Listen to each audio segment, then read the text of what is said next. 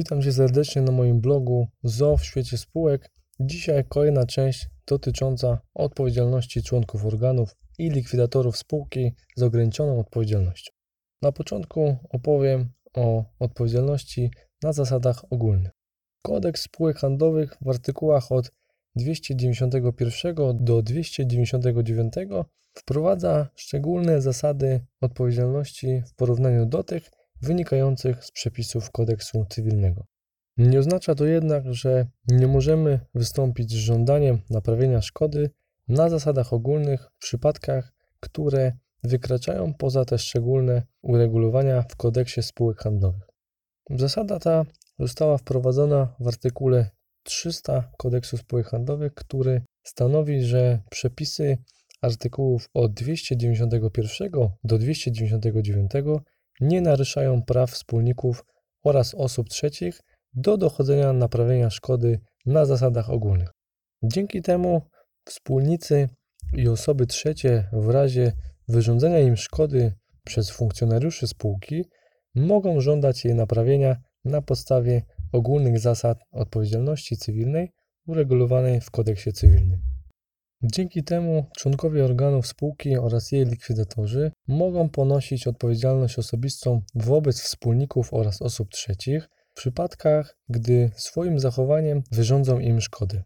Odpowiedzialność ta najczęściej przybiera postać odpowiedzialności odszkodowawczej przewidzianej w artykułach 415 i następnych kodeksu cywilnego. Do przesłanek omawianej odpowiedzialności zalicza się zawinione zachowanie funkcjonariusza spółki związane z jej funkcjonowaniem, po drugie powstanie szkody oraz po trzecie związek przyczynowy między takim zachowaniem a szkodą. Przykładem może tutaj być sytuacja, w której członkowie zarządu zawarli umowę w imieniu spółki bez wymaganej prawem uchwały wspólników. Wówczas, jeżeli umowa taka nie zostanie przez spółkę zatwierdzona, jest ona nieważna na mocy artykułu 17 paragraf 1 Kodeksu spółek handlowych. Kontrahent w takim wypadku może dochodzić naprawienia wyrządzonej mu szkody. Inny przypadek to sytuacja, kiedy członkowie zarządu dokonają wypłaty dywidendy sprzecznie z treścią uchwały Zgromadzenia Wspólników w tej kwestii. W tym przypadku wspólnik może dochodzić naprawienia wyrządzonej mu w ten sposób szkody. Jeżeli likwidatorzy dokonają podziału majątku spółki pomimo niezaspokojenia znanych im wierzycieli spółki, a wierzyciele poniosą w związku z tym szkodę, mogą dochodzić jej naprawienia.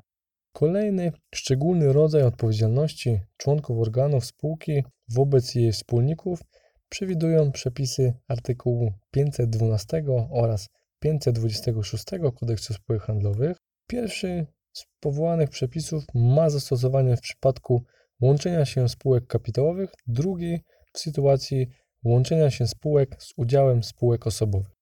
Na podstawie tych przepisów członkowie zarządu Rady Nadzorczej lub Komisji Rewizyjnej oraz likwidatorzy łączącej się spółki ZO odpowiadają wobec jej wspólników solidarnie za szkody wyrządzone działaniem lub zaniechaniem, które pozostaje w sprzeczności z prawem lub postanowieniami umowy spółki, chyba że nie ponoszą oni winy. Odpowiedzialność dotyczy osób, które pełniły powyższe funkcje w trakcie procesu łączeniowego, niezależnie od sposobu połączenia spółki. Warto zaznaczyć, że odpowiedzialność ta obejmuje funkcjonariuszy wszystkich uczestniczących w połączeniu spółek. Nie ma tutaj znaczenia, że w późniejszym czasie osoba ta zaprzestała pełnienia takiej funkcji, jeżeli w trakcie dochodziło do zmian w składzie osobowym powyższych organów, odpowiedzialność obejmuje wszystkie osoby, które pełniły takie funkcje. Przykładowo pan Iksiński był członkiem zarządu spółki przejmowanej w okresie dokonywania tzw. Tak czynności przygotowawczych. Następnie został on odwołany po sporządzeniu planu połączeniowego, a na jego miejsce do zarządu powołany został pan Igrekowski, który pełni swoją funkcję do momentu wpisu połączenia do rejestru oraz wykreślenia z rejestru spółki przejmowanej, powodującego jej rozwiązanie. Wpis nastąpił 18 września 2018 roku. Powództwo o naprawienie szkody wytoczono 18 października 2018 roku. Jeżeli odpowiedzialność za powstanie szkody ponoszą zarówno pan Iksiński, jak i pan Igrykowski, pozwanymi mogą być obaj, mimo że pełnili funkcję członków zarządu w różnym czasie.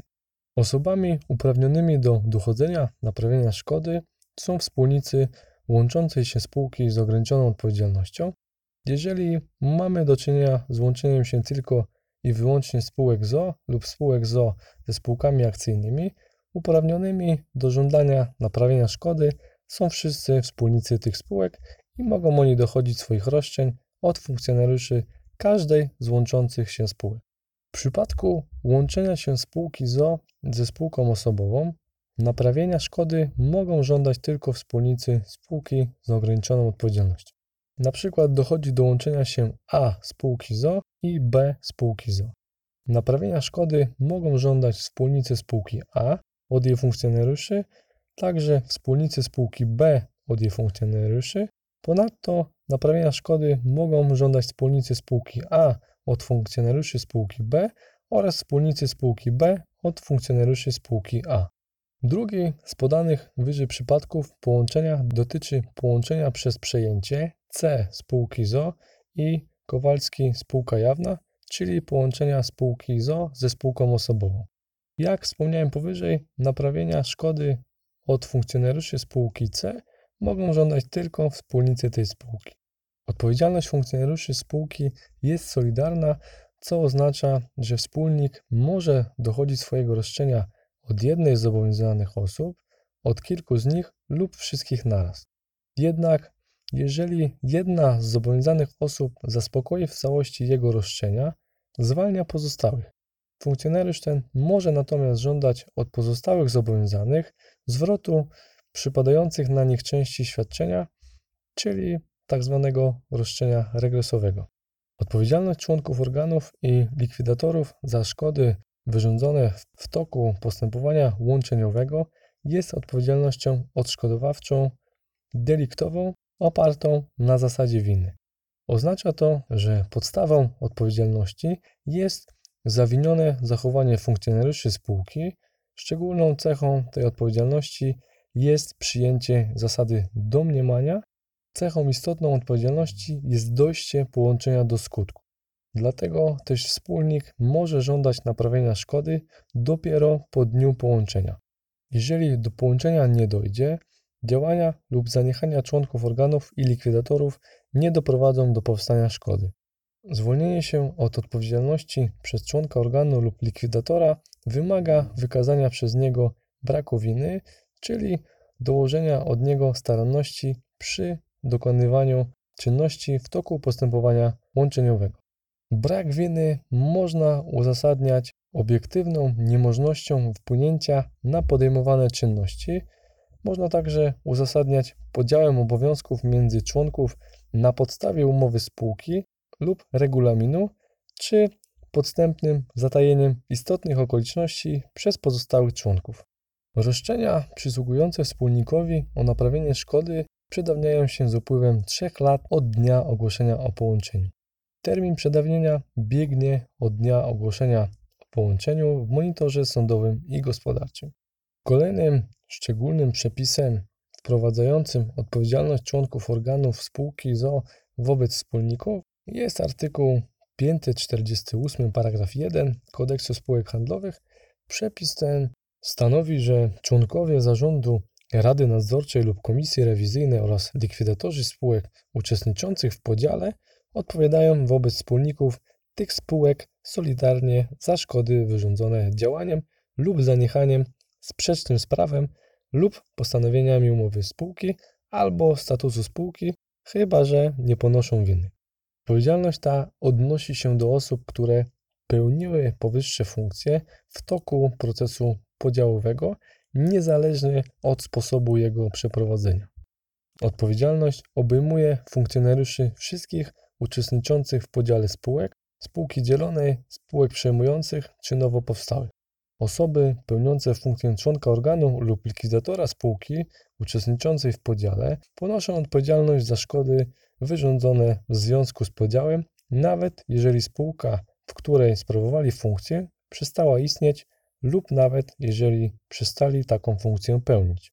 Uprawnionymi do dochodzenia naprawienia szkody są wspólnicy uczestniczących w podziale spółek. Wspólnik każdej ze spółek uczestniczących w podziale może żądać naprawienia szkody od funkcjonariusza każdej z tych spółek. Odpowiedzialność członków organów i likwidatorów w tym przypadku także jest odpowiedzialnością solidarną opartą na zasadzie winy i tutaj również przyjmuje się zasadę domniemania winy. Cechą szczególną tej odpowiedzialności jest jej uzależnienie od dojścia do skutku podziału. Roszczenie wspólnika o naprawienie szkody przedawnia się z upływem 3 lat od dnia ogłoszenia o podziale w monitorze sądowym i gospodarczym. W kontekście przekształceń spółek przepis artykułu 568 paragraf 1 wprowadza szczególną podstawę odpowiedzialności. Zgodnie z tym przepisem osoby działające za spółkę przekształcaną odpowiadają solidarnie wobec spółki, wspólników oraz osób trzecich za szkody wyrządzone działaniem lub zaniechaniem sprzecznym z prawem albo postanowieniami umowy spółki, chyba że nie ponoszą one winy. Natomiast w przypadku przekształcenia przedsiębiorcy będącego osobą fizyczną w spółkę kapitałową, osoby działające za przedsiębiorcę przekształcanego odpowiadają solidarnie wobec tego przedsiębiorcy, spółki, wspólników oraz osób trzecich za szkody wyrządzone działaniem lub zaniechaniem sprzecznym z prawem albo postanowieniami umowy spółki, chyba że nie ponoszą oni winy. Osoba fizyczna będąca przedsiębiorcą również odpowiada wobec spółki, wspólników oraz osób trzecich za szkody wyrządzone działaniem lub zaniechaniem sprzecznym z prawem albo postanowieniami umowy spółki, chyba że osoba taka nie ponosi winy. Odpowiedzialność na gruncie artykułu 568 paragraf 1 Kodeksu Spółek Handlowych ponoszą osoby działające za spółkę w toku postępowania przekształceniowego. W odniesieniu do spółki ZO pod tym pojęciem należy rozumieć działania członków jej organów i likwidatorów, pełnomocników oraz prokurentów. W przypadku przekształcenia przedsiębiorcy będącego osobą fizyczną, czynności dotyczących przekształcenia dokonuje ta osoba fizyczna. Pod pojęciem osób działających za tego przedsiębiorcę można rozumieć również jego pełnomocników, pracowników umocowanych do działania w jego imieniu, czy osoby zarządzające przedsiębiorstwem na podstawie innego stosunku prawnego, które zostały również umocowane do reprezentowania przedsiębiorcy. Katalog podmiotów uprawnionych do żądania naprawienia szkody w tym przypadku został określony szeroko i obejmuje spółkę, wspólników i osoby trzecie. Pojęcie spółki odnosi się do spółki przekształcanej przed przekształceniem, a następnie przekształconej, czyli spółki po przekształceniu. W przypadku przekształcenia przedsiębiorcy termin ten można odnieść tylko do spółki przekształconej. Przez wspólników należy rozumieć każdego wspólnika spółki ulegającej przekształceniu. W odniesieniu do przekształcenia przedsiębiorcy termin ten odnosi się tylko do wspólników spółki przekształconej, a osoba fizyczna będąca przedsiębiorcą przekształcanym staje się jedynym wspólnikiem takiej spółki.